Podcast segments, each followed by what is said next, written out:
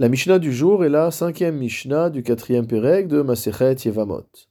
Lorsqu'un homme décède sans laisser d'enfant à sa femme, il va y avoir une obligation pour le frère de cet homme de prendre la Yevama, c'est-à-dire celle qui a été la femme de son frère, en épouse, de manière à donner à son défunt frère une persistance à travers la descendance qu'il pourra créer avec cette femme.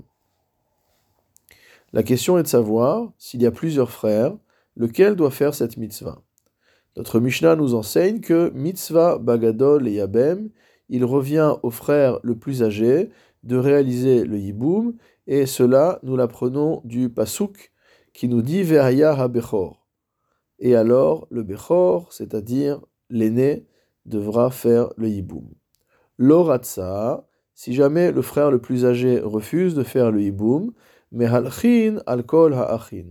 On va faire le tour de tous les frères, un par un, jusqu'à ce qu'on tombe sur celui qui euh, accepte de réaliser cette mitzvah. L'oratsu, si aucun des frères ne veut faire le yiboum, chosrin etzel hagadol.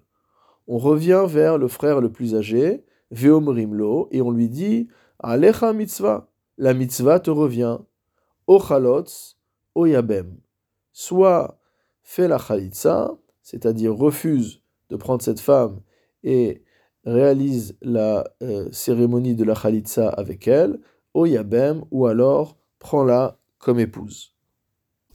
C'est-à-dire finalement que même si aucun des frères ne désire faire le yiboum, la mitzvah de khalitsa revient également au frère aîné.